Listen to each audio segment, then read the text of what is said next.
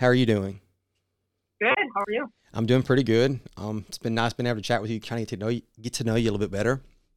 Yeah, definitely. I've enjoyed it. That's good. Um, um for those that don't know, she is extremely nervous, Miss Melissa. I um, can't say your last name. I don't want to butcher it. Is it Grits?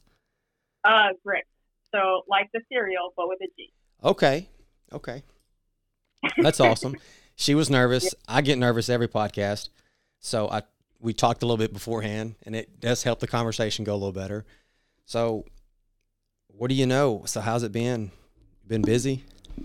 Uh, it's been extremely busy. Yeah, uh, busy between work and clients, but uh, I always say it's better to be busy than not. You know. Yeah, I agree with that 100. percent I don't like being stagnant.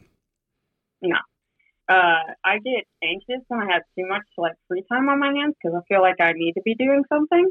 So when I'm busy, I don't have that anxiousness as much, and I usually just try to be as productive as possible to keep everything moving as smoothly as possible.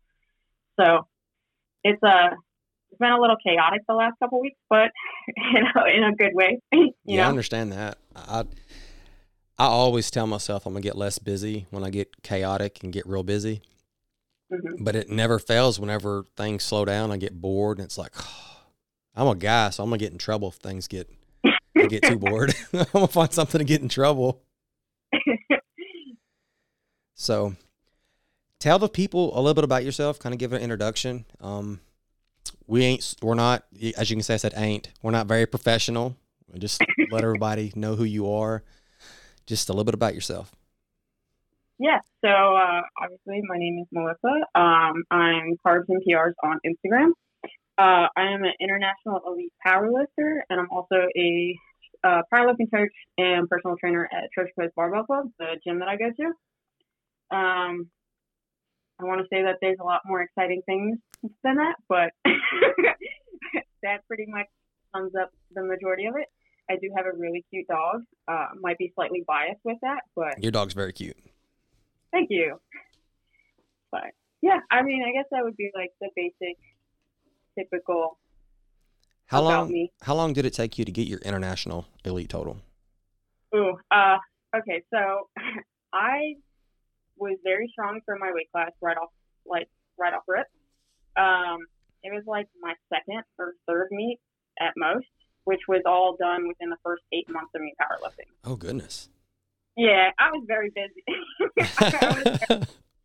um, so like when I first started, uh, I got peer pressured into powerlifting. Like I didn't even know what it was. I like had no like interest really in it. I just um one of my friends at the time and everything, he was really into it and he like forced me to be his friend and in doing so forced me to go to the gym with him. Yeah. So I followed his style of training, which was powerlifting based and everything. And he thought that I was really strong and really was like trying to push me to compete. And I was like, I don't know, you know, like that whole concept makes me really nervous. Yeah. I, I like to do well. You know, uh, I can be a little bit of a perfectionist, and I was like, I don't know, I just, I don't feel like I'm ready I just like really done this for very long. I don't even know what I'm doing next, like most of the time, mm-hmm. you know. So uh, I trained with him for like a couple of months, and then I don't know. He kept talking to me about signing up and doing a meet, and then I was strong and this, that, and the other, and I was like very resistant against it still.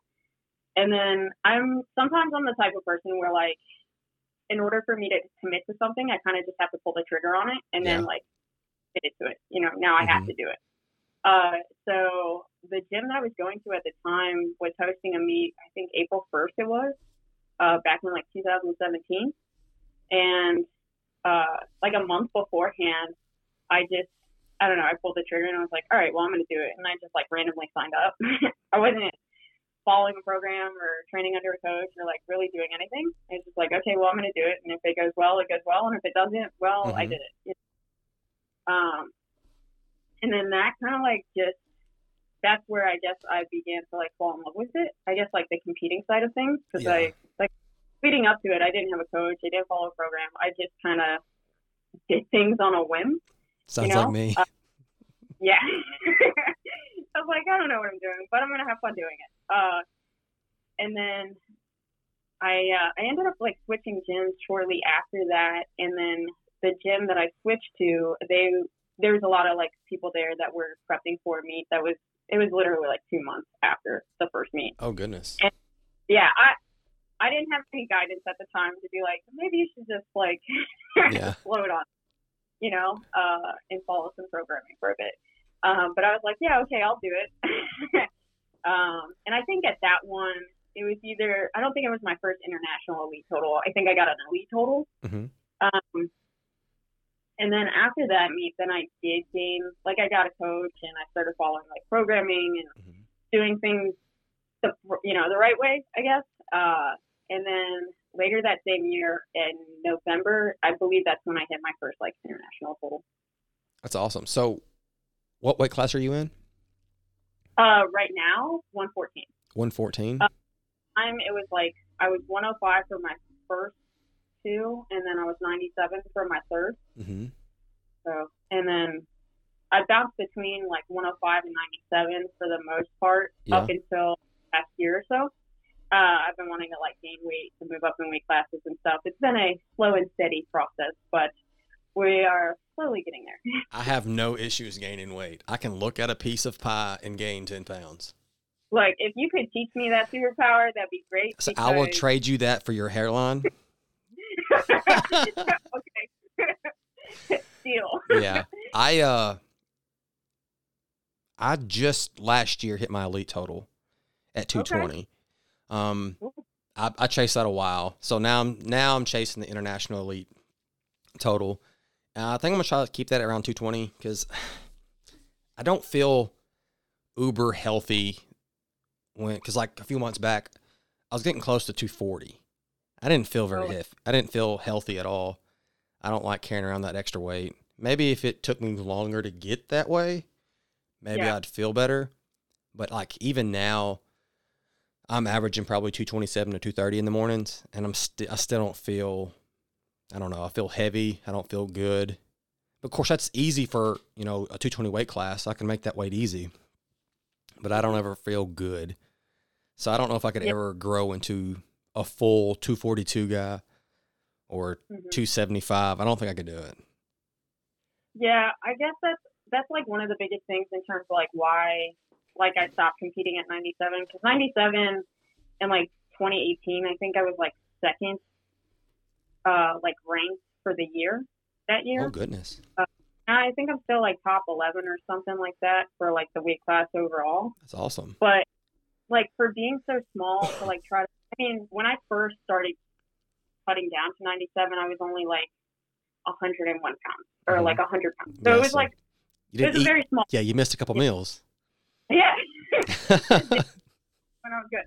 But um, as I like continued to train and like put on more muscle mass and everything, it was getting harder and harder to hit that 97. And it just got to the point where like my like I had two weight. I mean, they weren't the worst ever. Like I I didn't get severely like ill or I wasn't like Mhm. I didn't have a lot of negative repercussions from doing it. But once it got to the point where it was so hard to cut that I was like literally running around severely depleted in a sweatshirt, Mm. trying to make like I was like, this doesn't feel good. You know, No. I don't want more, you know. So I totally get that. The the going into a meet and feeling healthy, you know, even just not even going into a meet, but just like the day to day, Yeah. so much better. So much better. I feel I feel better. Like I want to wake up and feel good. Like the the weight on the scale doesn't mean a whole lot to me. As long as I can wake up and feel good. Like I, don't, I don't know if that makes sense because like they're wake up and feel good. Well, I, I just don't want to wake up and feel like a fat slob. I shouldn't feel heavy when I first wake up on an empty stomach. Yeah. And I, I, I I kind of want to feel, you know, energized, like I'm in shape. I don't want to walk, roll out of the bed like a walrus or something like that. I want to feel healthy. And it's hard to Uh, do the bigger you get. Yeah. So what was sure. the the biggest weight cut that you've done? Ooh. Um, that was probably going into the tribute meet, and I believe that was my last like 97 meet. So for the tribute, the second year of it, uh, I got the invite and everything. So I was like, okay, cool. This is super exciting.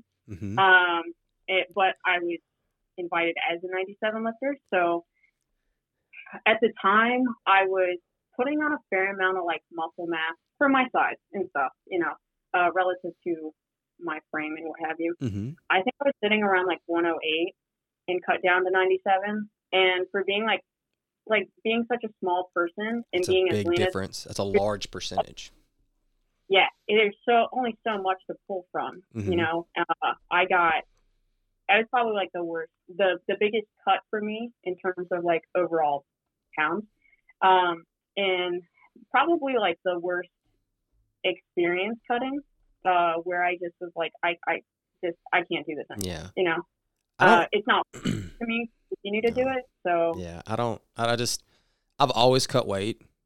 Like I, you Mhm. always hear people say, "Well, don't cut weight unless you're going for a world record or something like that." Like, I don't like that because part of the sport is cutting weight for your weight class, and Yeah. you're going to compete against people who are manipulating that. So why would you take yourself at a disadvantage? You know, it's you're in the sport to try to do the best that you can, and obviously you want to win. So don't. There's some people that really, really take it too far on the weight cuts.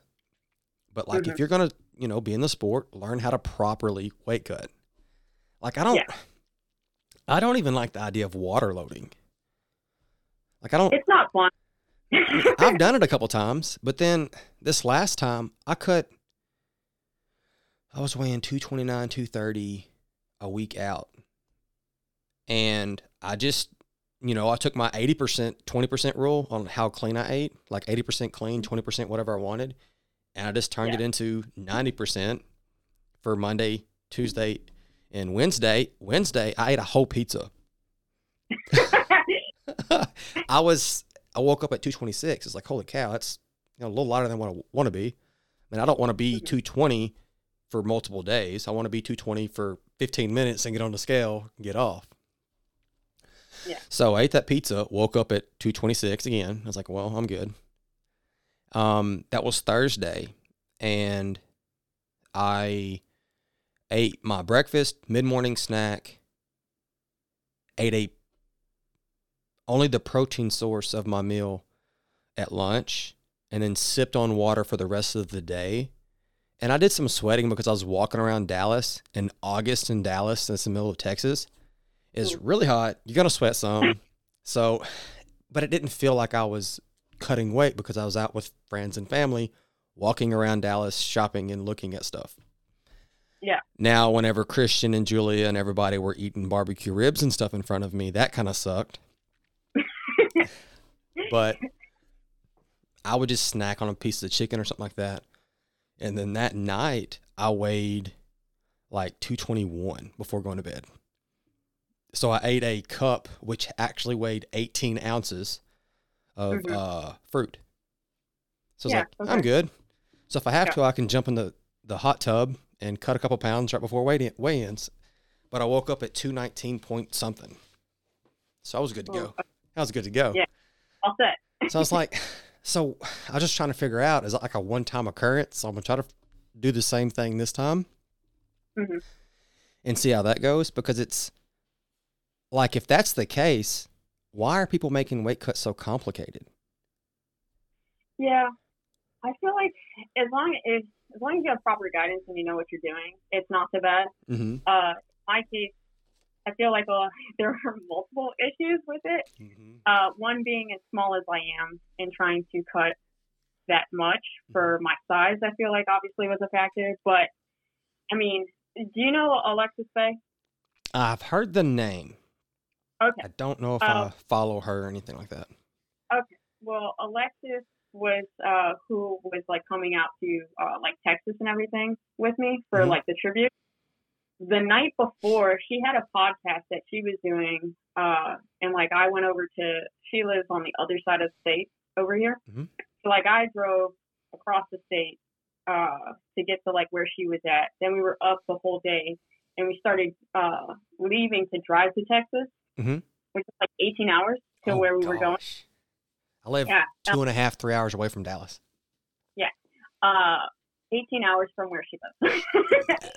uh, and I was water loading at the time, like still uh, like trying to water load because we were going like a, a day or so beforehand, uh, before I needed to be there and everything.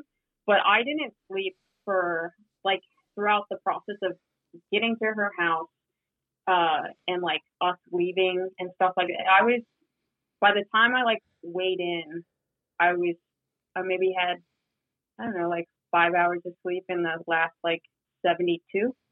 Oh, Uh, and that was just because I was just so anxious that I couldn't sleep. mm. You know, like she was driving. I didn't have to do anything. I could have slept, but I just like for the life of me just couldn't Yeah. relax. Uh, I ended up getting sick from the water loading, uh, and ended up vomiting. So I depleted myself even more. You Mm. know, uh, and then when I was doing like a hot bath, I like would go to get up and like it was a good thing that Alexis is a nurse, so it's a good thing that she was with me during all of this Yeah. because when I was up out of the hot bath, I like would almost pass out.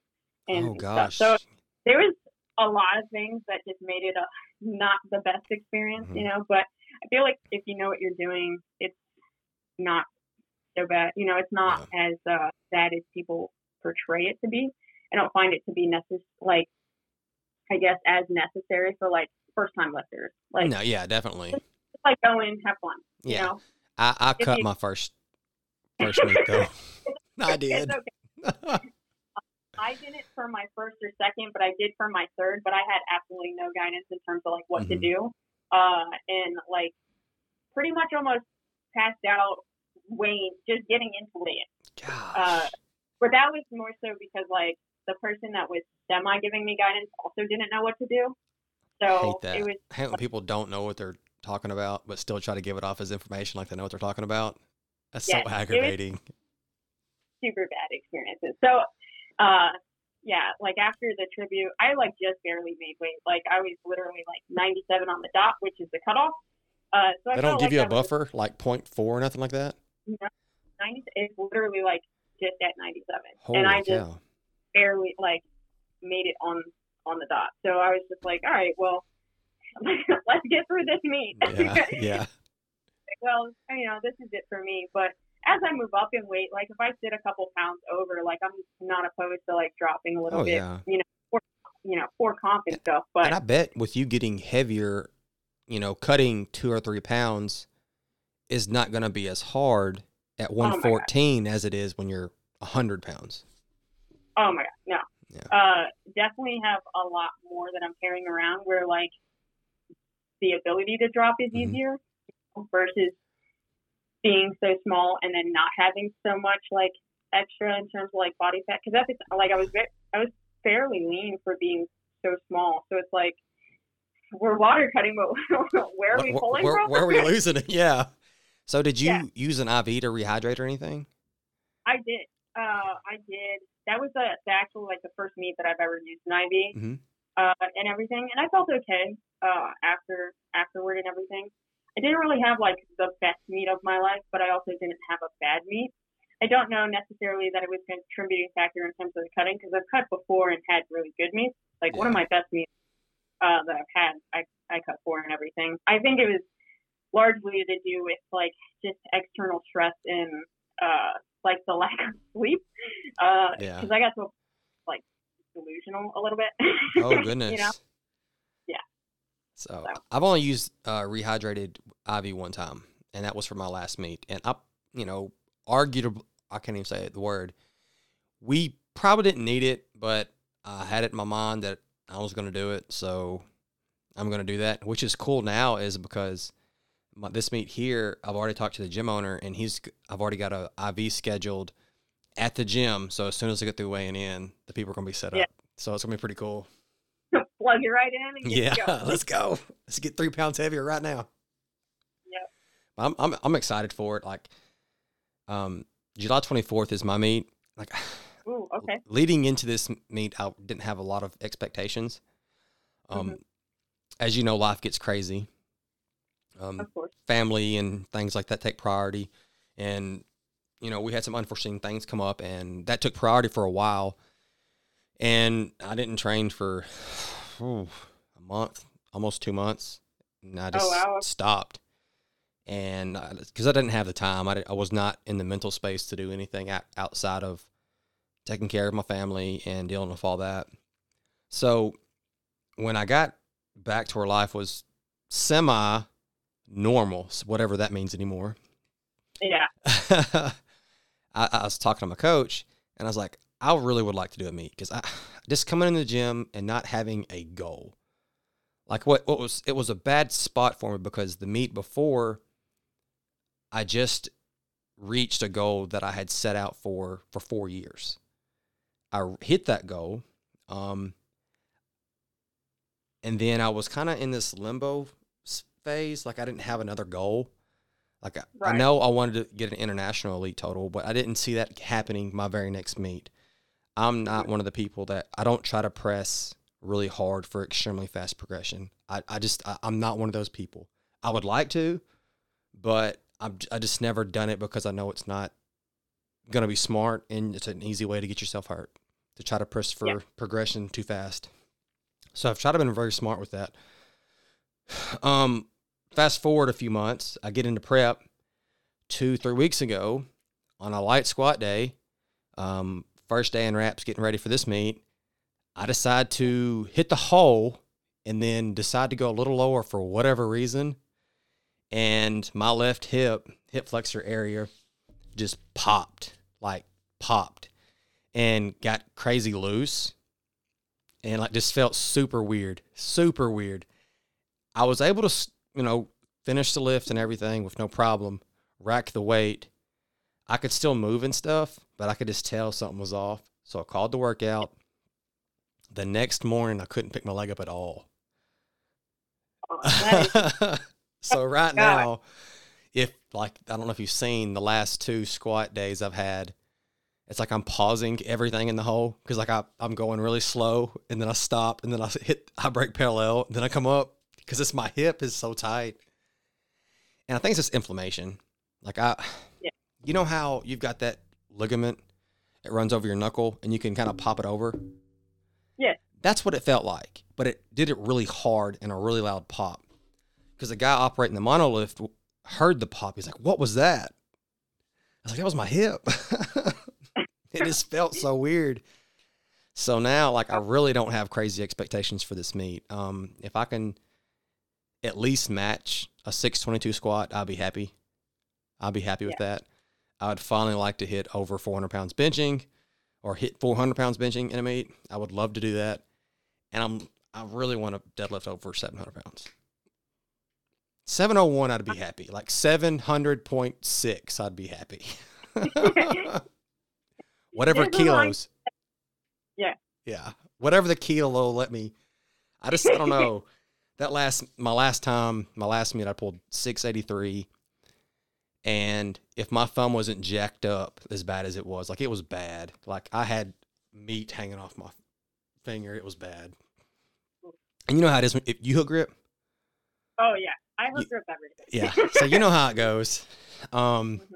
your, your thumbs get brutalized sometimes, oh, and oh. I just knew that I couldn't really send it, and my coach also knew that, but he took a chance and he amped me up, and I, you know, I beat my best pull in a meet by 43 pounds. So I was very happy with that.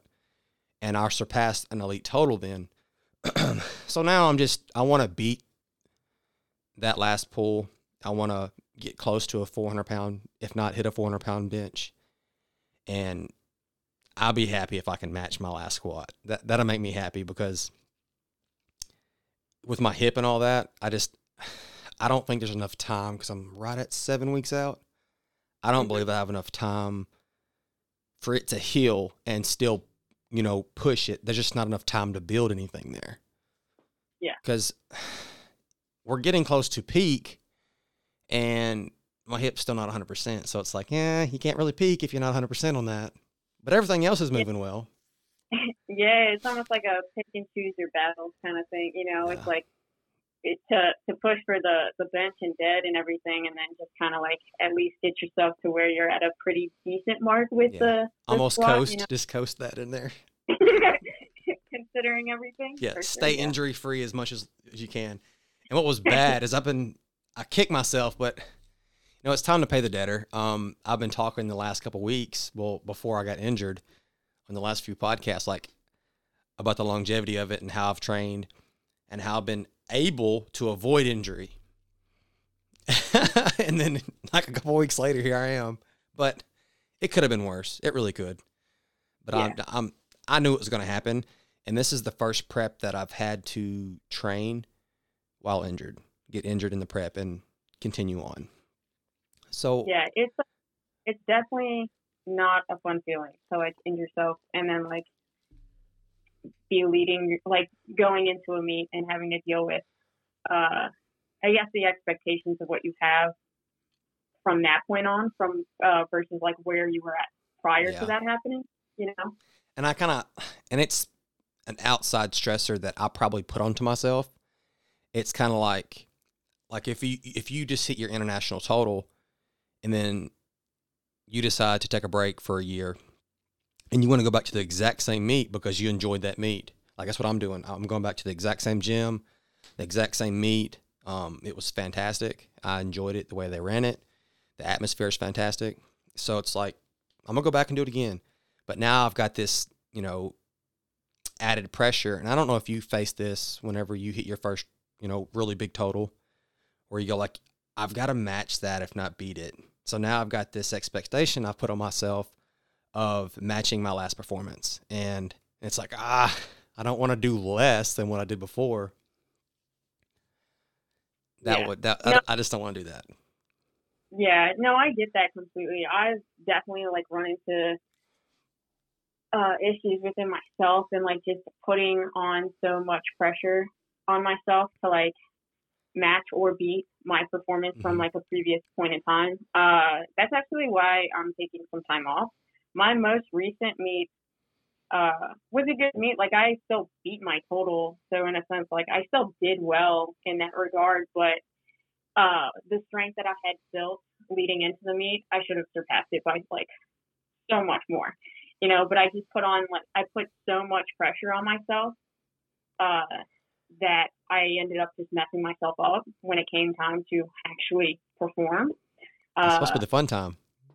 Yeah, you know, and it's crazy because like the meets that I, the most recent one I did was hybrid, mm-hmm. and the mm-hmm. year before so much fun. It was like one of my best. Like I've never gone nine for nine, but it was the first one that I went eight for nine. So I was like, well, that's a pretty good day, and I PR pretty much like I think every list uh, and everything. So it was like it was a great experience for me. And then uh, leading into this last hybrid meet, there was just I I don't know so much pressure that I put on myself uh, and my expectations for myself that I ended up causing more harm than good. Yeah. You know, I just overthought and uh, just got overwhelmed and I, it was like all self inflicted, you know, mm-hmm. just from like the amount of pressure that I guess I was applying to myself at the time. So now I'm kind of like taking some time off to, I guess, revisit why I enjoy competing so much, you yeah. know, and and like the fun uh, parts of it and what I enjoy and love about it and everything. Um, but it's definitely it's it's really hard to just with like coming uh, like from an injury and trying to not have those expectations yeah. for yourself, you know, especially if you're someone that like, so I just in general have really high standards for myself. I'm the same. Regardless, way. Powerlifting, just in life, I expect a lot of myself and sometimes I don't meet those expectations. And I'm the type of person where like I will beat myself up so much for it, you know? I'm the same uh, way. Uh, I'm extremely hard yeah. on myself. And it's like, if I would not do that as much, I probably would that much better, you mm-hmm. know, because like I think it's definitely good to be hard on yourself, but within reason. Um, there's certain times where like something will happen, uh, whether it's with training or life or what have you, uh, where I will get so hard on myself and I will just like beat myself over the head with it for like a week, you know, like mm-hmm. weeks. It just gets to the point where it becomes like a toxic thing. Yeah, you dwell on it so much that it becomes unhealthy. Yeah. Uh, and that's like now I'm starting to find uh, like I'm moving away from that and finding more balance, I guess. With like my thought process and stuff. But the the pressure that sometimes uh, we have put on ourselves is it's good to have pressure, but it's also good to know like why you have that pressure put Mhm. on yourself, you know, and it's not for the sake of just your own, uh, I guess like thoughts of like what you should do and what you should hit, and you know what I mean? Yeah. I- I try to remind myself that at the end of the day, we're lifting weights and it's just powerlifting. That's what, and to us, like the, the, the blog article thing I wrote that uh Subject Zero just put up, like the Mhm. self as powerlifter, like I I was, you know, it was written from a a personal standpoint of at times even I've forgotten to thank the people around me and realize that this is just powerlifting. And sometimes I get butt hurt. You know, we all kind of get in our feelings a little bit because, you know, ex- you know, even being a woman lifting weights, I mean, that's, you know, that's still today not as understood. You know, Mhm. like so now you take, you know, a woman in a strength sport and and then a, a strength sport that no one really understands. Like to the greater public, no one understands what powerlifting is. Everybody think it's the Olympic lifting. yeah. No, this is not what that is. and I mean, so it's like if we can it's helped me a lot to realize that powerlifting is important to me. And then it can be serious to me but also realize most of the people around you are not going to know what that is. And put that in perspective of what life is like in the grand scheme of life how much you know does your life evolve around powerlifting? Well if it's 100% where you're involving yourself in a sport what's 100% of your life where where where 90 to 99% of the people in your life don't understand you. So Yeah. that in itself is putting you in a toxic and depressing state. You're kind of in a bad environment there. So i've i've i've learned like with the expectations i have on myself like my parents like my dad is uber uber competitive. Like i never won a game of horse or one-on-one basketball until i was like 17 years old. Like yeah, competitive. Like i don't care. You gotta beat me to beat me. And phenomenal baseball athlete. Phenomenal. And he had that kind of drive that i have for powerlifting but even him himself even though he was driven probably even more so in his sport than I am in my sport, he still doesn't even understand why I'm so like eat up with it. Eat eating up with it is his term he uses. You just eat ate up with it. I'm like, yeah, I love it. so I think like what you were talking about of finding out why you enjoy competing. Why are you lifting? Why are we doing this? I think it becomes unhealthy when we obsess over our imperfections. When if we can spend more time focusing on either the achievements and the things that we do right. Like for every 10 things we get right, we might do one thing wrong. But what do we focus on? the one thing The one thing. I was when I was working on the post for this here. I'm gonna let you know I had to creep your Instagram page to find a picture. and there was this picture of you sitting on the floor in the middle of the squat rack. yeah. And you had this massive grin on your face. Like you look Yeah. so happy. And I'm like, she's having a good time. And this is what the sport is. And Yeah. if we can remember, like, for instance, like you, like, I don't have a picture like that of me.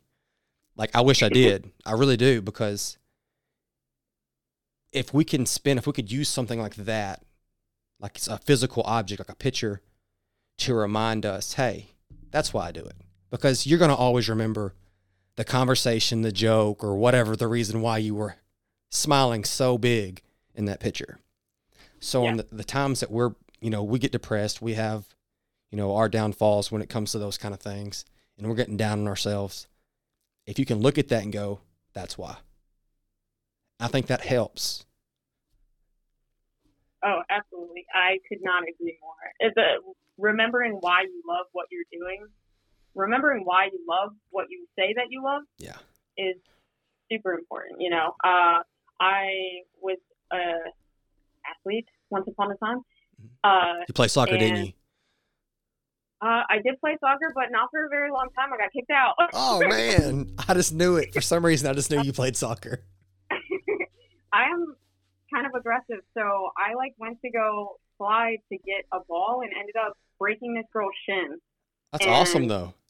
Be a- it makes aggressive. for- It makes for a great story, but yeah, at that point, like I got uh, red carded, and friends were just like, maybe this is not the one. so I mean, competitively, I played uh, basketball up until like I realized like I was not going to grow any taller. Um, soccer and uh, softball. Um, I played a lot of other things like non-competitively. Like I played golf. I played Uh, golf. And like, yeah, and uh, I played football non-competitively just because like I don't know, I was just always playing sports growing up. yeah, you so, like like, aggressive sports. Yeah, so yes, clearly. so from the time the sun came up to the time the sun came down, uh, that's basically what I was doing. Anything I could, you know, anyone that was doing anything, you know, sport related, I was all for. So, um, but that competitive like nature has always been in me hmm and stuff. That's when like powerlifting, when I first got involved with it and everything, I was like, okay, cool. This gives me an opportunity to be competitive Yeah. uh, being an ex athlete, Yeah. you know, because like I'm not still playing soccer or softball or anything. So I was like, okay, cool. So I can still be, uh, so I can still be an athlete to some degree, you know. That's kind of. Uh, I have the same thing. I played multiple sports in high school, Mm-hmm. and uh, even so to where they got this thing called men's softball league. And Yeah. you'd be amazing how massive that is here. It's unreal. Yeah, they have like co-ed, like adult softball leagues down Yes. here, and it's It's Massive. a lot. I originally thought it was. Yeah, and then what's crazy is a lot of people don't understand how competitive it is. Like it's not just getting up there and you getting a ball lobbed to you and you can just hit it anywhere you want. Like these people really know how to play. That's so. I got into it, and fitting the stereotype to a T is I'm a hot headed guy. so I didn't do well with the trash talk. I didn't do well with all the mouthing and things like that. Um, I don't know if you understand know this, but you know the term shaved bats. mm, no. What- What they do is the the new bats now for like softball and stuff, are like car- Mhm. carbon fiber and stuff.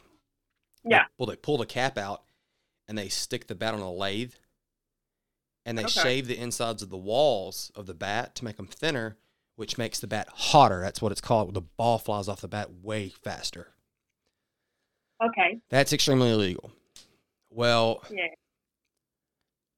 I I hate I hate talking. I was really good at hitting. Like I was a really good ball player, and I could hit the ball really hard, really far. And my wife can contest to this. Everybody that's ever played with me can contest to this. Nine out of ten times I hit the ball, it was going out of the, out of the uh, park every single time. It's just I was a strong guy. I could hit the ball hard, and that's where I wanted to take it because I didn't like running. I didn't want to run and just hit it over the fence. Yeah. Yeah. So I was accused of swinging a shave bat all the time. Even What? so bad that I started using a 1977 wooden bat. My dad so said, so "We'll swing this." They won't see. I was like, "What is this thing?" it was old, white, had some uh, red lettering on it. Can't hardly see what it says anymore. He said, "This is what softball bats used to be." I took it to the ump one day and I said, "Is this legal?" He goes, "Yeah, I think my dad played with that." so I started swinging it, and then just the mouthing started even more. So it's like, so eventually, like around here, it's I don't know how it is in Florida, but around here, people live by it. You know, they make it their identity, and they Mhm. just do a lot of trash talking. And I don't do very well with it.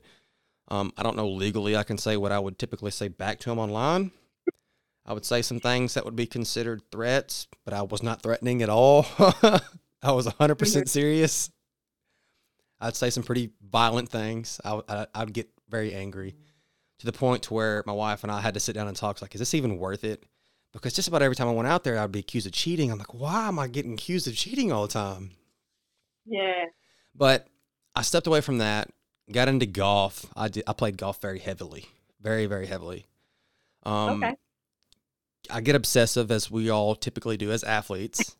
Competitive. I've got obsessive with it.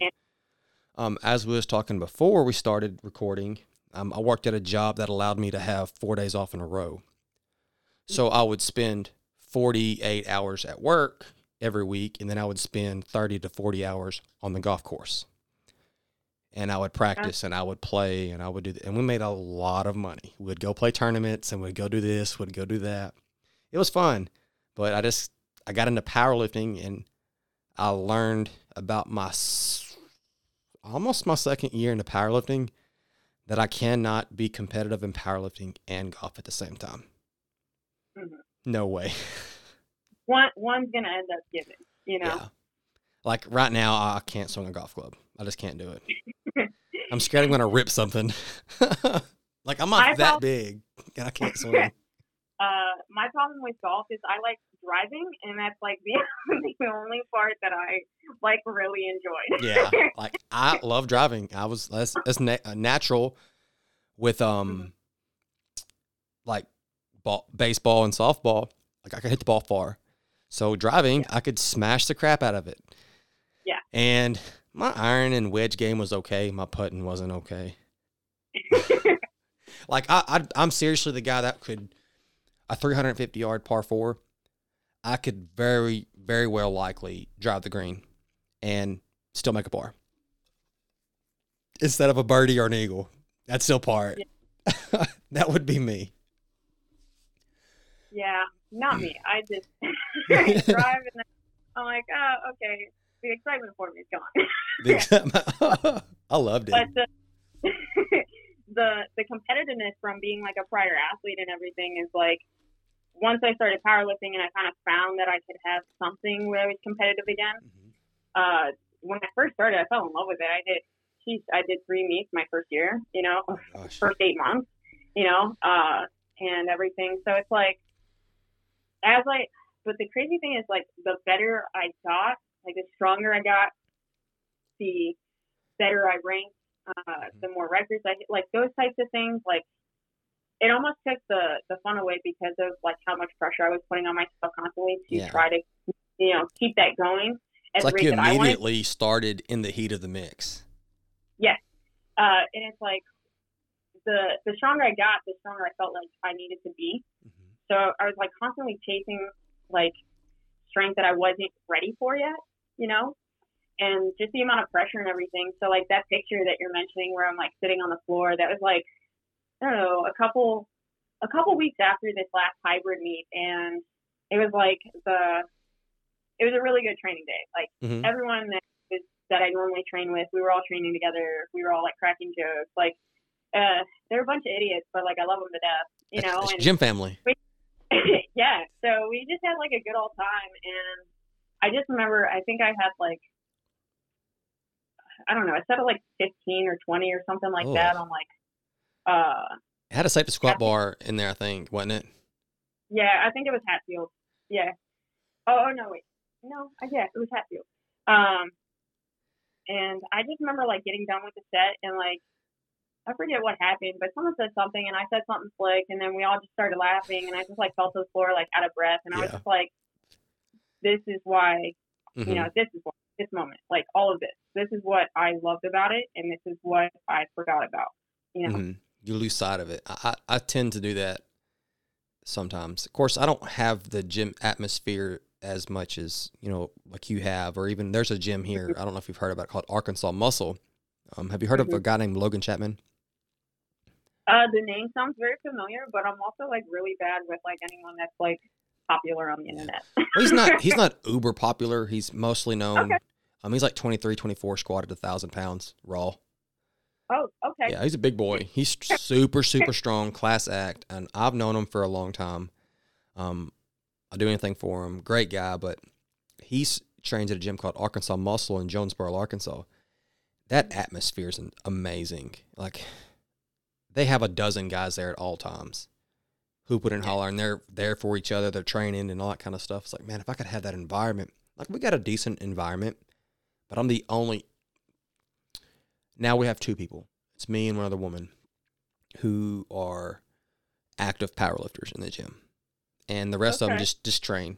And we got like ten, around fifteen ish members. It's a very very small gym. It's on my land. I built a gym because I didn't want to deal with town politics. I was like, you know what? I'm just going to build a 1,500 square foot building, put it on my land, and that's where it's going to be. Yeah. So I don't have to deal with mandates. I don't have to deal with none of the laws, any of that junk. Yeah. it's on my private go. property. Yeah. so that's the way I do it. Um, but in course, the downfall of that is the it being so secluded hurts your demographic that you can reach. You're not going to have as much of an outreach. Heck, in Hope, you're not going to have no powerlifters. Like my town, oh shoot, we might have fifteen thousand people here, maybe.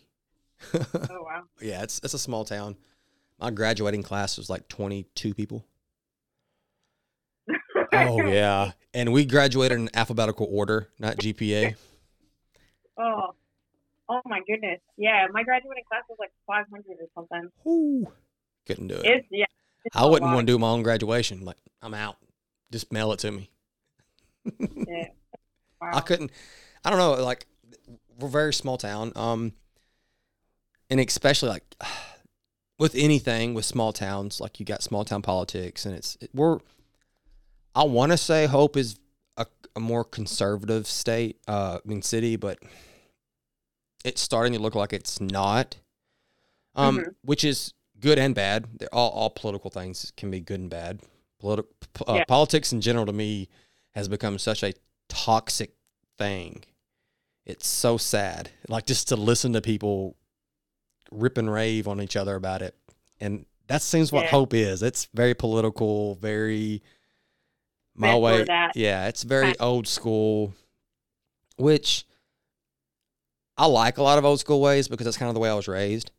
Um, because that's Mhm. familiar familiar with me Mhm. but I'm not naive enough to un, to say that a different way's wrong. Uh, Yeah. I've, I've grown up enough and learned enough about different cultures, different worlds. Um, and to be honest, thankful to the sport of powerlifting. To be honest, and then opening the gym, and it this, this is going to have a this is going to have a roundabout end when it comes to the gym with some other gym partners. Mhm. But in this town, for so long, there was nobody had any other thoughts, no other political differences. It was all one way, one way of thinking, and almost like a tunnel vision, which is so toxic and so such a bad thing to be tu- have tunnel vision and you have your own echo chamber of like minds. Like you need difference of opinions, you need different walks of life. And this town is for a long time didn't really have that, and now it's starting to get that, and you can see the it's whatever you want to call it. It's it's not taking the change well, which there's good and bad on all sides. But as as we get closer to more related topic, what I have found and that I love so much, even with the sport, like your gym family. Yeah. I bet you if you listed every one of them, they all come from different walks of life, have different political, religion view, uh, religious views, and everything. But when y'all walk in that gym or when y'all see each other, it's like family. Yeah. Oh, a hundred percent. Because like, I mean, just like a good example of that. Um, one of the kids that I I've known him for the past like three years. We've been at different gyms together and everything. Couldn't be more uh unalike. Uh, hmm to imagine. You know, like uh, I don't know. I don't really get too much into like politics and stuff, but like he has certain views. I have opposing views. You know, uh, and like even with just other things, different situations, like he might handle something one way, and I would handle it a completely different way. Uh, even with like he's a powerlifting coach too, so like the way he programs versus like the way I would program, like there's so many things about us that make us so entirely different but we've trained together for so long now that like if I need absolutely anything, like he's there. Even if not not even in the gym. Like my car broke down and I needed to call someone, I could call him and like he'd show up and help me out. You know? And that's Uh, fantastic. And that's how it should be. Yeah, you know, it's it's uh I don't know, I feel like differences make us better. Like as a whole. You know. I agree. I think it just it having differences in people who differ from the way you believe, the way you see things. I think not only makes us better, but makes life healthier. Like, yeah, where's the growth with like mind thinking? Constantly. Yeah, the, the the term that you said earlier that I really like is echo chamber.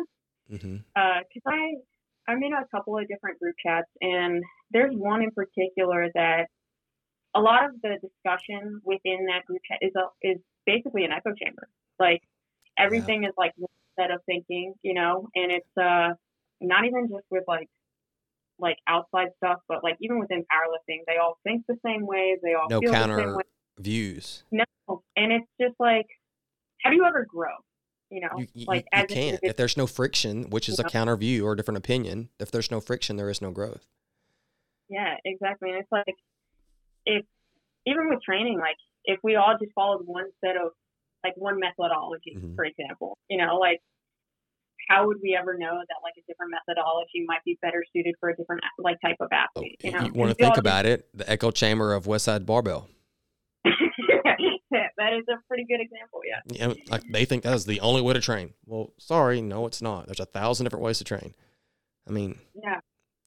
And it's it's so crazy. I guess like people that are so I guess that have that thought process where like my way like I definitely don't really like like just strictly this or that black and white like it's got to be this way or like it's wrong kind of things because I feel like I don't know you can take a lot of different things from different types of people even if you don't necessarily agree with them. Like I like people that have my viewpoints you know Mhm. on a lot of different and even if at the end of the day I don't like agree with them on whatever it is like I still have I've probably still taken something positive yes. from that conversation for having that conversation versus like if we never had it at all. Or if anything, gain understanding on why that person thinks and believes that way. Yeah. I think as humans, like as humans, that's what we lack the most is the understanding of someone else's opinions, wants, thoughts. Like Yeah. We're not all the same. We're, we shouldn't all be the same. Granted, we all want people to do well. Well, you should want people to do well. We want people to be healthy. Those are the things we all should agree on. We should want the best for everybody. Those are things that, to me, that are non-negotiable. Everybody should agree on that. If you wish Yeah. ill on anybody, I could screw you. I don't care anything about you. If you wish ill on other people that don't deserve it, I have no respect for you. That's just the way I am. Um, like you said a while ago, you're not a black and white person where it's this way or this this way's right, this way's wrong. For a long time, I was that way. Um, I'm very anal about certain things. Um, I am very big on truths, truths and lies. If it's not 100% truth, it's a 100% lie. And in some ways, that's an extreme view because there are Mhm. scenarios where the complete truth is almost impossible to say or express. And Right. I've having to take the foot out of my own mouth on some things because a closed mouth gathers no foot. I, I've lived life very much in a black and white world Mhm. to where there's wrong and right no matter what. And the older I get, unfortunately, I will turn 30 this year. I, I don't like to admit that. Uh, maybe I'm still somewhat baby faced, but so bad. I've been I've been chilling in the 30s. I don't look it, but you're you're in your 30s, yeah, What? 31. 31. I was Yeah, I thinking to myself earlier, like she's probably like 23, 25. No, I wish. well, you're probably a lot more wiser now than you were then. oh, oh my goodness, 100. percent Those are closed. Yeah. but but as I've I would say the last two, three years of my life, and especially this last two years, I've grown a lot. Some by forcing some things. Um, we lost a son. My biological parents, both of them, passed away, all in the same year. Our son passed away. My mother passed away, and my father passed away, all in the same year. So I had a lot of contemplating and I had to learn how to deal with hatred that I didn't know was there. If that makes any sense. Like I had a lot of resentment yeah. towards my biological parents for uber justified reasons. But as anything, if anybody can learn anything from Christianity, I don't know how you feel about it, but I am a Christian. I have a very strong faith. But if there's anything that it's taught that everybody, in my opinion, seems to misunderstand is forgiveness and loving mm-hmm. and caring.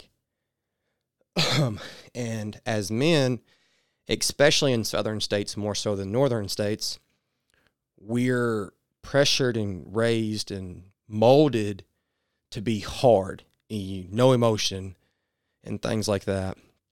And it's, you know, eye for an eye, this for that. And the more I grow, the more I learn that is a very flawed way of thinking. Mm-hmm. Because I didn't realize it until literally it was too late that my resentment for two human beings led me to now a life that I will never be able to say, I forgave you. To get that, yeah. like, set that record straight. So it's yeah. like, learn from it, grow from it, be a better person. Now, it, it's not easy. I'm still a hard headed guy, you know, like, you know, I was 27, 26 years old when I'm learning all this. It's like, oh, yeah. Zach, you're, you know, like I have a hard time with things not being 100% honest or straightforward or this or that. And having to accept not everything can be that way is hard for me. Yeah. I can imagine with a, like it, you know, like even opening yourself up to uh like learning that there's more than just a this or that. When you spend so much of your life thinking a certain way, you know, it's not something that's going to be, you know, that you can just re rethink or you know relearn those like yeah. thinking patterns. You know, it's it's a constant process. I think we're all just constantly. It's even despite like as old as I am. oh, you're still young. You're still very young. We're babies. Still spring chickens. Uh, you know, there's there's still things that like I'm constant, like I literally am constantly learning about and challenging myself with like every day, you know. And I don't think that's uh that's ever something that stops necessarily. Like I think that's kind of like the beauty of life, you know. Uh, we're constantly like growing uh, in different ways. Some, you know, more in certain seasons than others and stuff. But you know, I I don't think it's uh it's something that can come so easily so fast. You know, like those types of things. It's something that you have to constantly, I guess, you know, work on in a sense. So. Constant self improvement is one of the yeah. hardest things I've ever experienced. Like literally, like every day we experience it. It's yeah, it's, it's never uh, ending. No, it isn't. Uh, I am a. I would I would like to think that I'm an incredibly like self aware person. Mm-hmm. Um, you know, I, I will will say anyone that says like high things about me, I will point out a lot of the things like ways that like I'm flawed. I'm a very flawed person. I know I will acknowledge my flaws and I will put them on a silver platter to you. I'm the same uh, But it's it's knowing as flawed as I am in the constant work to not be as flawed.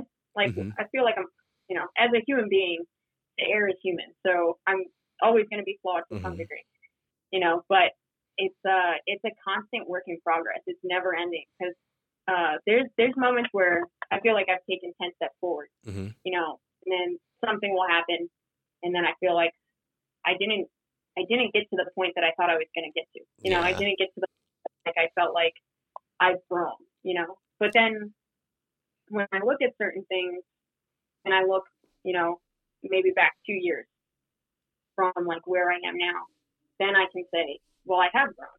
You know, I might not have grown to the point where I'm content with where yeah. I'm at with it, but I've grown from where I was two years ago, yeah, and then where I was five years That's ago. That's progress. Um, yeah, exactly. So it's sometimes it's like changing the perception of how you're looking at it and everything to appreciate kind of like how far you've gotten versus like where you're at or how far you have left to go. Mm-hmm. Uh, it's probably like my biggest issue. Uh, one of the things that I struggle with the most is like, as much as I will acknowledge how far I've come, I always like will focus on how far I have left to go, and I will get very impatient with myself because I'm not there yet. You know, that can like, get unhealthy. it can. I get that I'm from getting... experience because I'm the same way. I get so focused on where I think that I should be by now and where I want to be. I don't spend the yeah. time to turn around and look at the miles of improvements that I've made. Or yeah. we spend so much more time acknowledging our flaws and where we haven't been than what we do when we of looking back on what we have done. Yeah. And Christian, Tony, and Trevor, to- and Julia told me when I hit my elite total, they said, enjoy it. Take some time, acknowledge it, enjoy it, soak it up. You did something great. You, you know, as crazy as it sounds, is it puts you in a, a whole lot smaller percentage than the rest of powerlifters. You know, the elite and international elite level lifters, as many as there are, but it's such still such a small percentage of yeah. if you look at the numbers, like it's insane. I never really just looked at the numbers. And you do the percentile and it's like the top five, ten percent. And it's like, wow, just to consider like this achievement, like and I didn't listen very well. I, I, it's an elite total. Okay, I can do better. It's like, yeah. uh, but you know, I looked at it and I was like, you know what? I I'd never really sat down and acknowledged that in all the powerlifters in the world, I am now within this percentage of the lifters. And that's a great accomplishment. But I didn't spend a healthy amount of time or even the necessary amount of time acknowledging that for my own even for my own mental health like it's like, oh, back to work. Here I go. Like yeah. I didn't, and I think that, and I'm sure based off of you know the stories that you're telling me, you kind of did that a little bit with every one of your meets. Like I'm here, I'm there. I got these records to beat. I got, I'm this close. I'm that close. I'm ranked here. I could be ranked there. I'm very much a person that's like very goal oriented. You know, uh, goal driven. I guess would be the better term, but um, so like when I first started, it was just about like I like I focused so much on records. It was like mm-hmm. okay, well there's I know I can beat this state record, this national record, this that and the other. So like I would focus on those things, and that that would be the thing that I chase. Mm-hmm. And then I'd get to that point, I'd hit them, and then I never took the time just to appreciate where I was at while I was there. You know, I get that. So I never enjoyed it, uh, or took the time to enjoy it. Uh, you know, it was just like once I got done with that, and it was like, okay, well, in this weight class, I want to be ranked this overall, you know, yeah. and it was just, I would fixate on these like different competitive aspects of it. And I would just like always be chasing something. Mm-hmm. Or I wanted to have, uh, I ended up breaking like an international elite total in like three different weight classes within like six or eight months or so. And like that was like probably my most exciting kind of mm-hmm. achievement, I guess. Um, and stuff. So like I would constantly, there was always something. There was always something I was chasing, like, uh, that I wanted to hit, you know, like I, I would hit a total and it would be great and everything. And then it's like, all right, well, the next one, you know, this is what we're going to do for this one, you know, and it was so, I never took the time to just like sit and enjoy, like I said, like where I was at while I was there. Mm-hmm. Like I competed at the Open, uh, in 2018. It was like my fourth meet or whatever. It's Golly. such a huge yeah. So it's like I didn't take the time while I was there to like enjoy the full experience yeah. of like being there, having like earned the place of being there. You know, it's just like, okay, well, I'm gonna do this, this, and this, you know, and then like that was done, and it was like, okay, well, I want to do this at this meet now. Mm-hmm. You know, it was it didn't really just take the time just to like appreciate like where I was. I can see that. You know? Um, speaking about the big meets and everything like that, and kind of switch gears a little bit, still powerlifting related. Um, mm-hmm. you talking about the big meets and things like that, and you went to the U.S. Open. Is that right? The Open. Um, mm-hmm. Do you have plans on going to the Kern? And with that question, I also want to ask, since the Kern women, I believe, stole the show because their feeder strengths are amazing. So, what are your thoughts on how women seem to be taking over a sport that for so long has been dominated by males? Uh, I really enjoy it personally. Yeah. Uh, I think it's like awesome to see, you know, because like, I mean, I haven't been in the sport that long. Uh, in the grand scheme of things, when I talk to other people that are, you know, I, I guess within like my powerlifting circle outside of my gym and stuff, like a lot of them like have been doing it for 10 years, you know, uh, even longer than that. So, like, I haven't really been in the sport that long, but I mean, five years ago, someone squatting 650 in wraps as a woman was like unheard, unheard of, you know, very unheard of. And then uh, yeah, Heather just smokes it. Yeah, and like you just you wouldn't think that like the weights that a lot of these women are touching would even been possible back then, you know. So it's so crazy to see, and I think it only makes it more exciting. And uh, you know, I think for like the guys, because like at the big meets that I've been to, even like the smaller meets, like everyone is so supportive of each other for the most part. I mean, you're always gonna have whatever. some douchebag. But, but for the most part, a lot of people are like really supportive of each other. Nobody really wants anyone to get you know hurt or miss a lift or anything like yeah. that. And like, I feel like things are kind of changing to some degree in the sport in terms of like people being competitive with each other, but also being very supportive of their competitors. Yeah. You know? I agree with that. So I feel like the women hitting some of the weights that they are and just like making huge strides in the sport mm-hmm. is only making things more exciting for uh, not only the women, but I feel like even like the men, you know, because it's, it's still like something that is so crazy to witness, you know, mm-hmm. versus like a couple of years ago. Yeah, I find it amazing and it's motivating. Yeah. It's like, yeah. I try know, to use like, that as motivation for some of the guys in our gym. I, I, send them yeah. videos of like, look at this woman benching 350 pounds. How come you're not doing it? like, man, you got to catch up. Yeah. but it's a, uh, think it gets, it's going to only help the sport grow. You know what I mean? Because, mm-hmm. like, especially with like a lot of women I feel like probably weren't as involved with like getting into powerlifting years ago because of like because it seemed like it, was I mean even the stigma behind it. It's a man sport.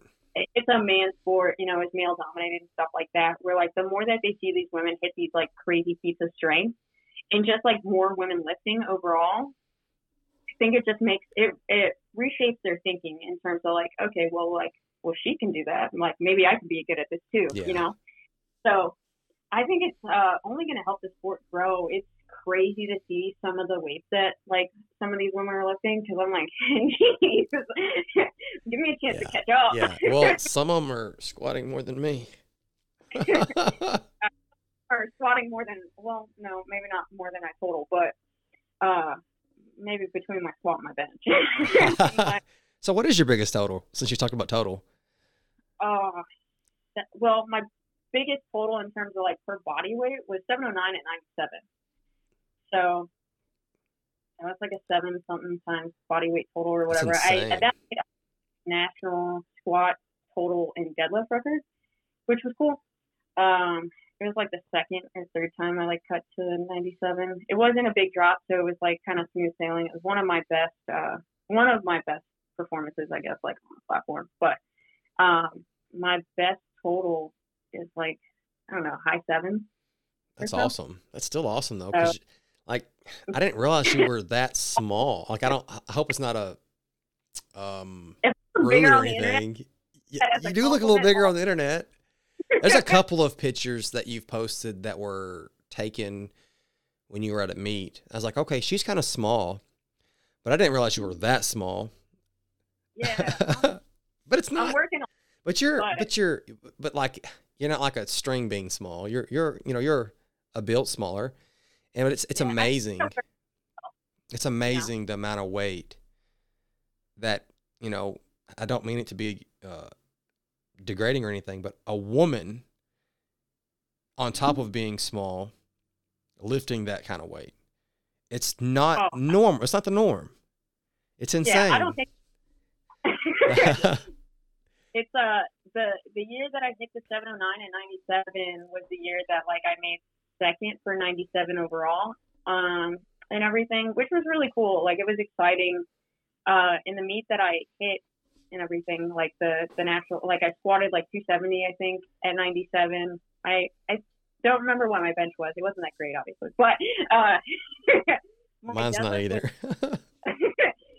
my deadlift was like 305 at 97, so 305 or 308 or something. But it was really cool, and I mean, it's I'm obviously like I'm gaining weight and stuff like that, so it's it's a process uh, to come from like that and everything. But it's also really cool, just for me on a personal level, because there's a lot of like lighter lifters that will that like have reached out to me over the years and like they find it really impressed, uh, like impressive and stuff like that because you know they're they're a smaller lifter so mm-hmm. like it's it's something like like I said, it kind of goes back to the well, if she could do it, like I could do yeah, it. Yeah, gives them hope. Like, hey, she's doing this. That means I can do it too.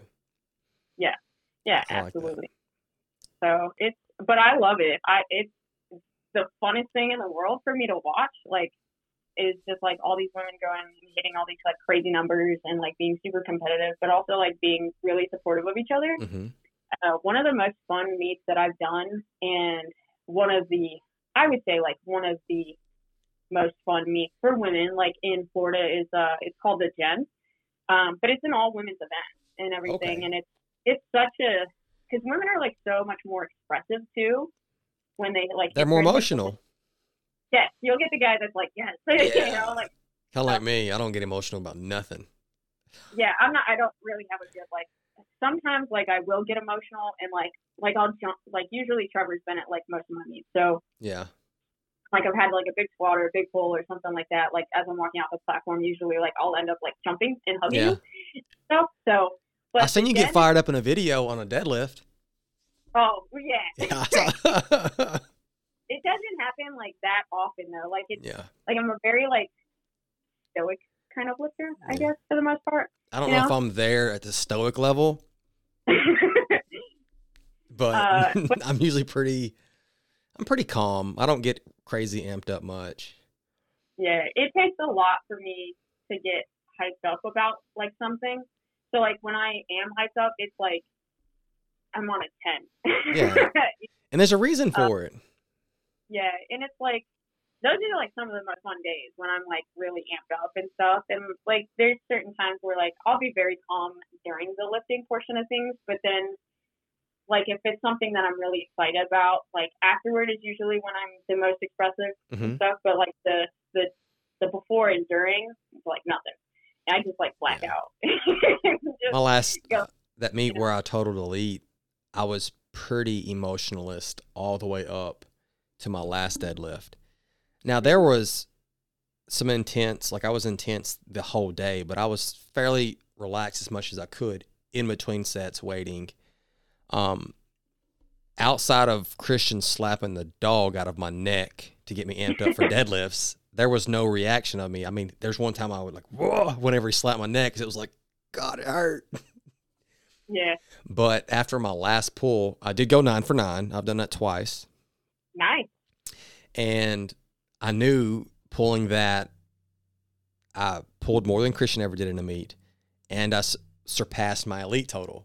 So to yeah. outpull your coach and secure your elite total, I threw my hands up and I yelled, F yeah. Like it's very uncharacteristic of me. I don't was not thinking, it just it come out.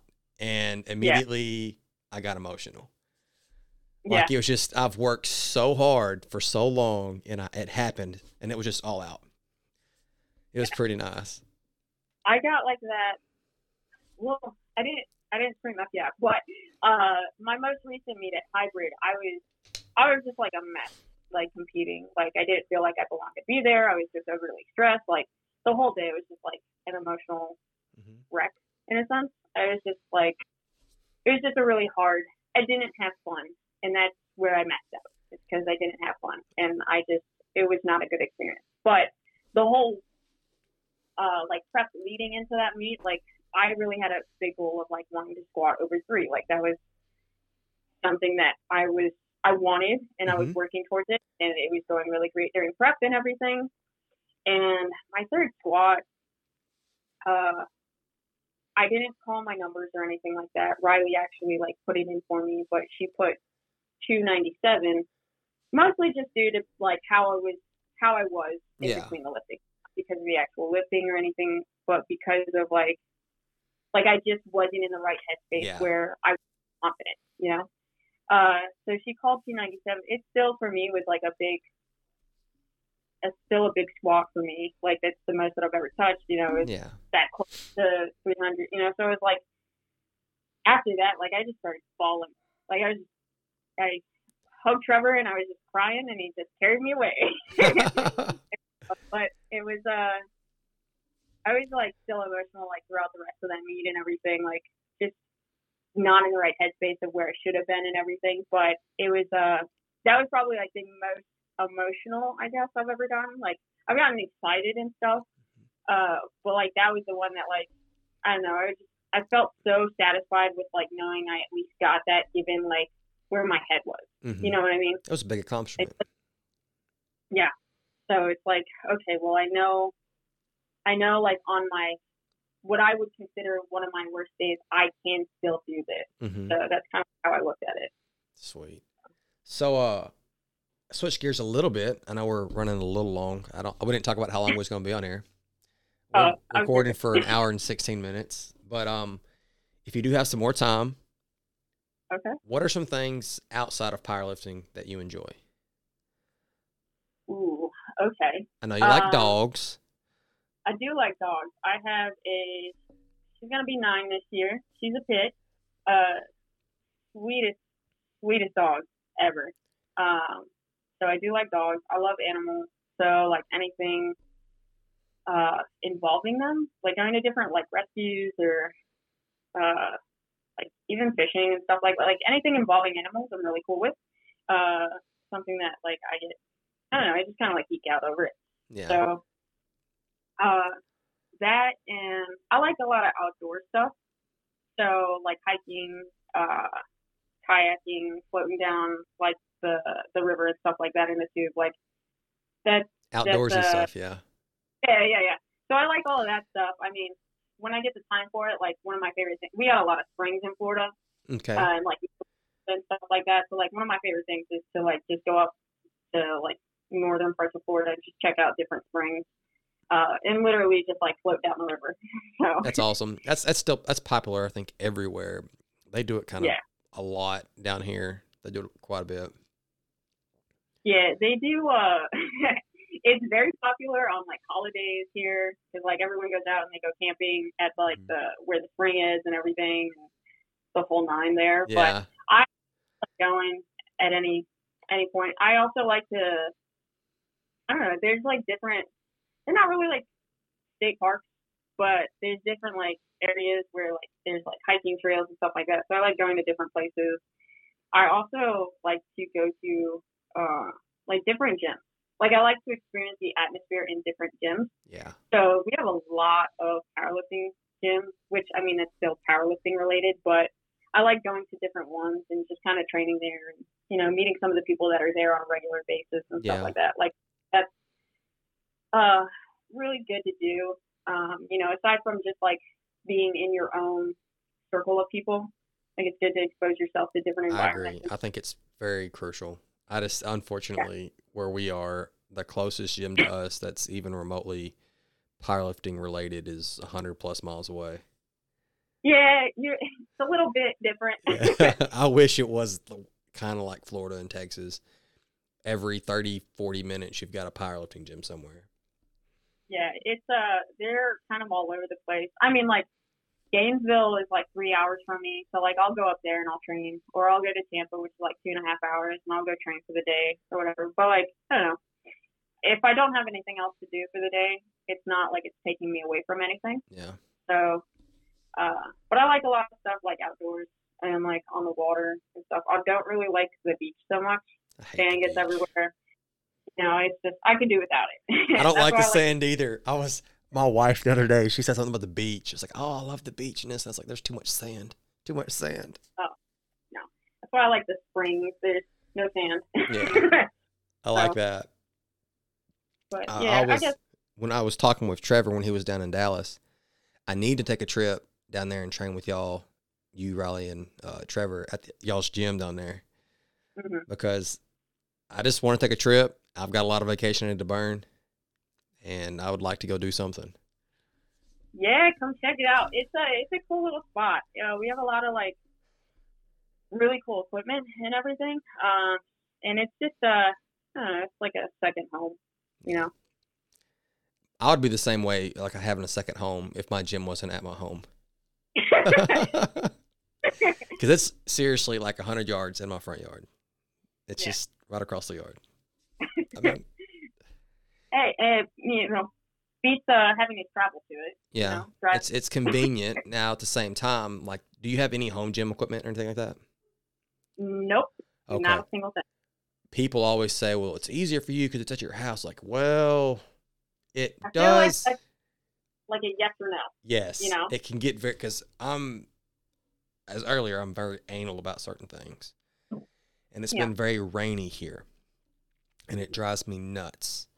Well, this week it's been kind of dry, and for me to drive home and see that my yard needs to be mowed, and I have to train on the same day, and I go the grass can wait, is very hard. Or I've had a very stressful day, and now I come home and I walk into my cool house, and I go, I can just sit on my couch.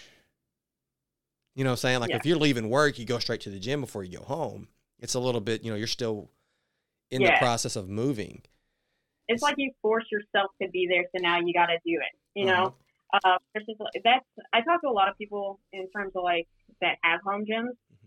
and on one side of things, like yeah, it's really convenient because like it's right there, but that's also like the problem is that it's right there. It's Yeah. always accessible. So like if you're not really feeling it, it's like all right, well, I could train tomorrow. You know, Yeah. like it's you know put it off. Whereas like I have to drive to the gym, so like if I'm taking the time to drive to the gym, You're gonna work out. I got to train because I'm here.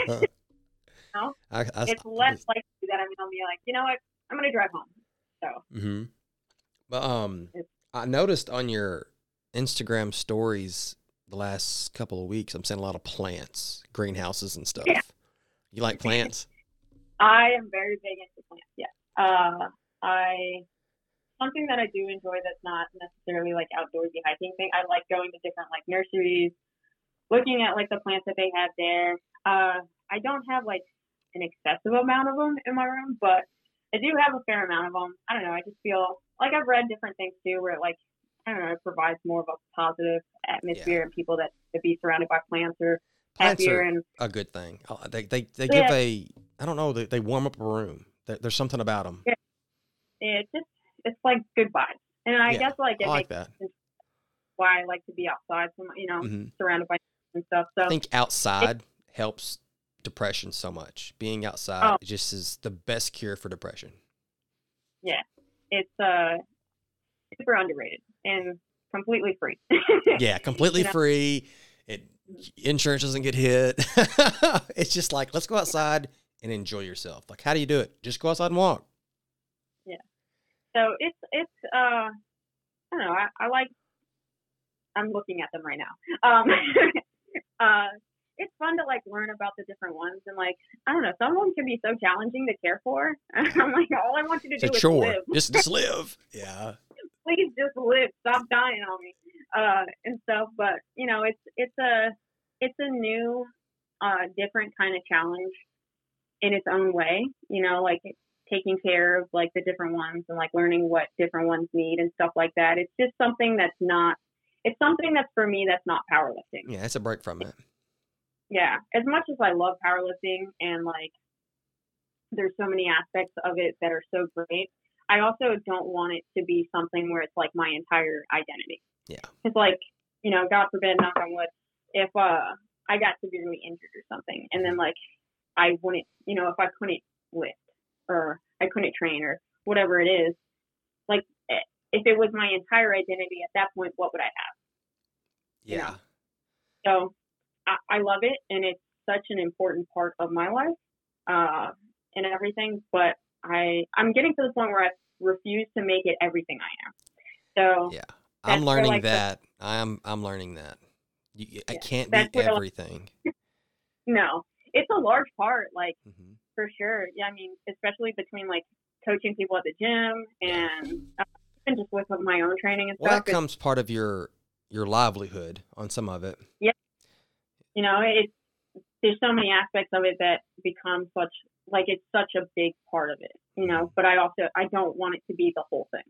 You know, I I'm a very there's a lot of different things about me, so I don't necessarily want to just soak in just one thing and just be that one thing. Yeah.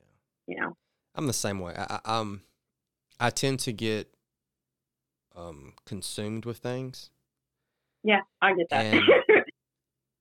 I need to. Of course, it's it's hard, especially for someone in your situation. You know, a lot of I mean, your income depends on training someone. Some of your income does depends on that, and it's related around powerlifting. So it's really difficult to separate the those things. But yeah. in my aspect, I've got a full time job that's not remotely close to fitness in any aspect and to allow something that had such a small time frame in my day to consume so much time of my day like all my yeah. thoughts all this all that i'm getting to the point now where i don't miss every family outing no matter if i'm in prep or not if it's a training day i wouldn't go just because i had to train now it's okay I'm going to set aside these 15, 16 weeks for this meet and miss as little as possible during those 15, 16 weeks. And then when in the off season, I will train in the morning or do this or do that to make adjustments for those more important things. Um, I think I'm learning that with maturity as I get closer to mm-hmm. the big 3 0 yeah. And, and, that, and that's one of those things that, like, taking a step back, and like you were talking about earlier, figuring out why I enjoy doing this. Mm-hmm. Why am I doing it? And then that, I think allowing yourself to have an outlet that's not powerlifting related allows you to keep that like that um keep that in sight on why you're doing it. Yeah, yeah no, I agree. And it's a, I mean, regardless of whatever it is, I think that's super important because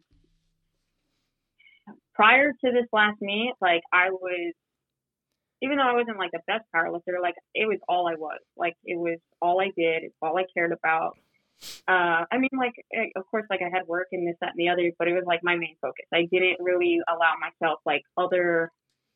Like I would see friends and stuff, but it was like I would go to a gym and we would lift. Yeah. like you know, or, uh, I wouldn't really I couldn't attend different like uh, family things because of uh, I had to lift at this time, you know, because that's the time I I would always lift and this that and the other. And it's like I don't know. As I get older, uh, I feel like it's important to have more than just that one thing. Have other things that break it up so that you can continue to love it as much as you do. Like yeah. it, it, if it's an important part of your life and everything, it's okay to keep it as an important part of your life, but just not make it so much where it's everything that you're also missing out on even more important parts of your life yeah. that you're not taking the time to acknowledge because you're so focused on I have to lift at this time because that's the time that I lift and this, that, and the other. I feel like, you know, we have to be adaptable to some degree. And like now, uh, granted, I'm very lucky. My uh, family and stuff like that, they they just recently moved up from Miami, okay. um, which is where they lived before. So I didn't really see them as much with distance. Now they live like way too close, but uh, way you know, too like, close. it's, I could throw a rock and hit their house, but same here. Um, my mom and dad's like a half a mile from my house. Yeah, but like now, it like I'm. They're incredibly supportive. They know that it's super important to me. Um, you know that it, it's an important part of my life. So, you know, they understand if I have certain days where I train or I have clients or whatever it is and stuff. But I'm also getting to the point where, you know, if if we have a family event or something like that, they're close enough where like I'll adjust my training. You yeah. know, it's not like I need to I need to go at seven because that's the time that I go every single, you know, day or whatever. Or that's even healthy. like I mean, yeah, it, it's just I have a very addictive sort of personality. So like certain things that I gain interest in, that's like I'm so focused on it and everything. Um, I think it's very common to find that with.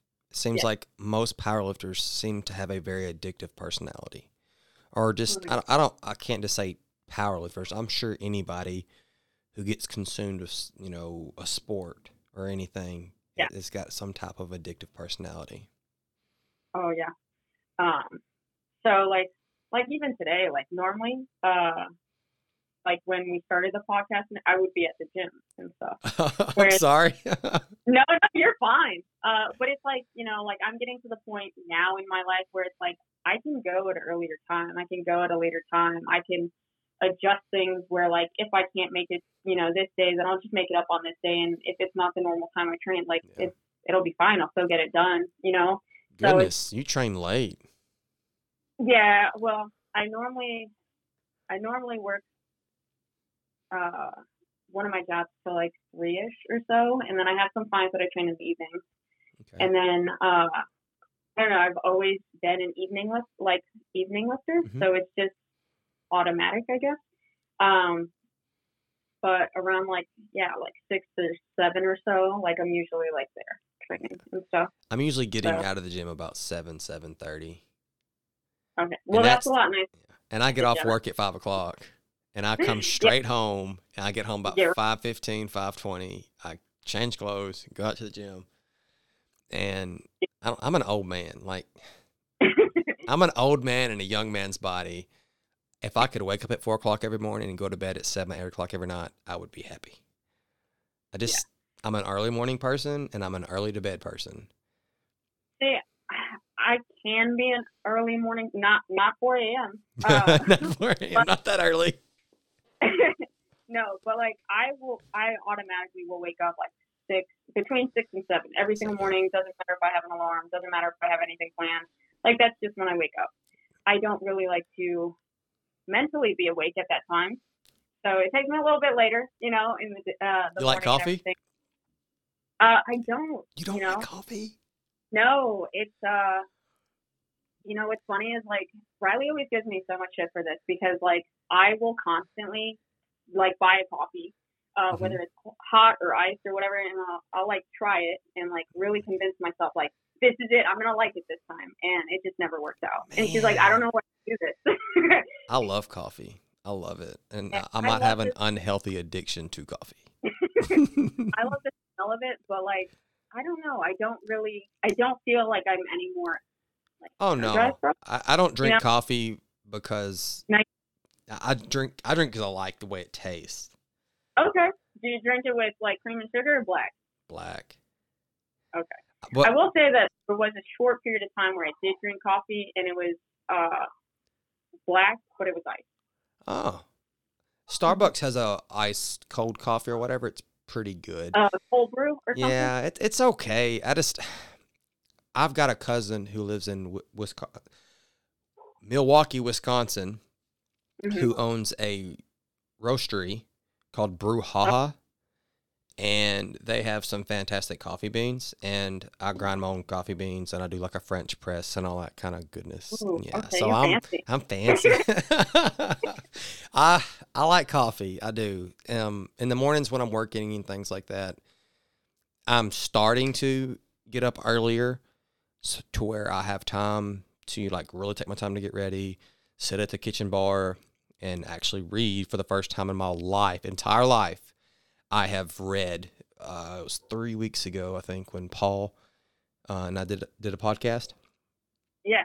and that podcast i ordered that book the jo- jo- uh, not jordan peterson's but i also been reading jordan peterson's 12 rules of life book Yeah. it's fantastic yeah. um I was not too long ago about that, I'm Yeah. pretty sure. it's good um it it it's got some pretty blunt principles but Mhm. if you look at it it's like okay there's it's cutting through the bull crap and saying this is the way it is this is how human nature is and this is the reason why this happens it's the reason why that happens and it makes sense especially if you listen to that and you look at how even adults today are acting Yeah. Like you, you see how important that is. And then he, I started reading the Daily Stoic.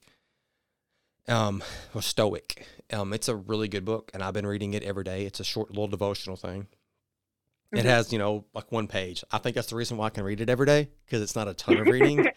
I just, I just been somebody who hated reading, but I've started waking up earlier, and I could start doing a fancier coffee like the French press, um, and stuff like that. Because usually I'll just grind my own coffee beans up and throw it in a little Keurig container that's for coffee Yeah. beans instead of their pods, and do that. And it's not near as good as a French press. But now that I'm waking up earlier, I can do that. So it's nice to have a really stout cup of warm black coffee as I read every morning. Yeah, it's uh it's almost like it's that your your me time that really sets your day, Mhm. you know? I like it, and it it, it sets you kind of like a head start. Yeah. It feels like a head start a little bit. Like even though it's you're still leaving the house at the exact same time. Like I leave at seven thirty to be at work at eight. So it's like, eh. I just hate the fact. The only bad thing is, is I hate working for somebody for eight hours of my day. But I don't live in an area where I can't, and that, that's an excuse. It is, but we don't have like in hope there's you're talking there's not many opportunities to do much of your own business so Yeah. so it's kind of one of those things like you're stuck the nine to five Yeah, I can relate to that in a sense because, like, uh, like with one of the places that I do a lot of work for and everything like that, like, it's it's someone else's business, you know, so it's not my own. So it's like the time that I'm there and I'm devoting to them is devoting to working towards their goals of their business, you know. So it's like, granted, on my end of things, it's more of just uh, slight lack of follow through with certain things, but um, like I can relate to the feeling of just hating that you're spending that time of your day, you know, and then kind of feeling like you don't really have an option but to spend that time of your day towards that. mm-hmm.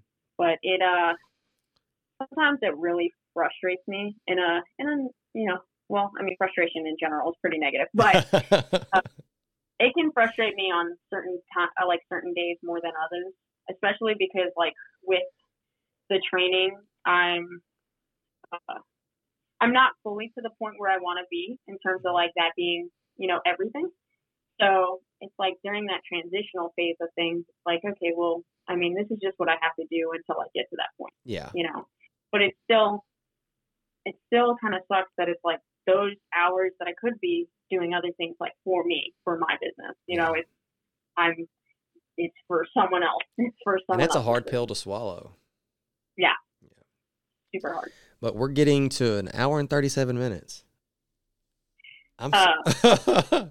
so i got one more question for you and i've Okay. you actually got a little cheat i'll let you know what the question was beforehand so I think if you were stranded on an island and Mhm. you had one food to eat for the rest of your life, what would it be? So when you originally asked this question, instinctually, I wanted to say steak.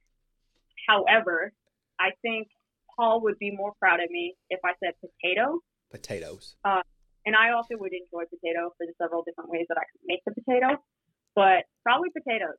Like I don't care how they come, but it's a it's crazy like the actual like nutritional value that's within a potato. There's a I know there's lot. like some, yeah, there's certain countries where it's like that's all they eat. So I mean, in terms of survival and being stranded on an island, if I could have potatoes, I at least know that I'd be surviving for a while. know? so, and I don't know, I could probably like get water from wherever and find a way to boil them to make mashed potatoes. I could have like scalloped potatoes. There's a lot of different ways I could have potatoes. so you, you know, So you, you got a really good answer on that one. I'm still picking steak. I don't.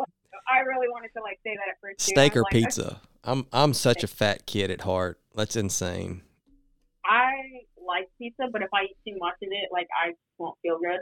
Uh, steak, I can. I it's probably like the bulk of my protein is where like a bulk I of my can eat a lot comes. of steak. It's uh like ground beef and chicken and stuff is so much easier.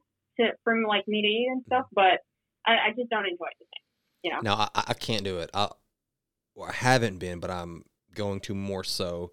Is I'm I'm I'm gonna go back more so to steak and rice, chicken and rice, like grilled, like legit. Yeah. Like let's let's do it up, and then of course vegetables and all that kind of stuff. Yeah. But I really greatly appreciate you coming on here. It's been an honor. Um, how can people reach you? Um, well, they could follow me, I guess, at Carson PR on Instagram. Probably the best way of contact. Uh, or uh, if they could like shoot me a DM or send me an email, it's attached on my Instagram page and everything. So if they have any questions or anything, they can feel free to reach out. Okay. Um, I will let you for the Subject Zero part. You can plug your code for Subject Zero if you want to. okay. Uh, for all your Subject Zero needs, you can use Melissa ten to save ten percent off any Subject Zero product. There you go. Um, Yeah. and for training, they can reach you on Instagram and email and things too. Yeah. Uh, if they reach me at my, uh, I don't really have like a separate Instagram or anything like that for like training purposes or anything. Um, but they can totally reach me just via my normal Instagram, shoot me a DM or send me an email or anything off of that. We'll be good to go. Well, thank you so much. This has been a pleasure. Yeah, absolutely. Thank you. See ya.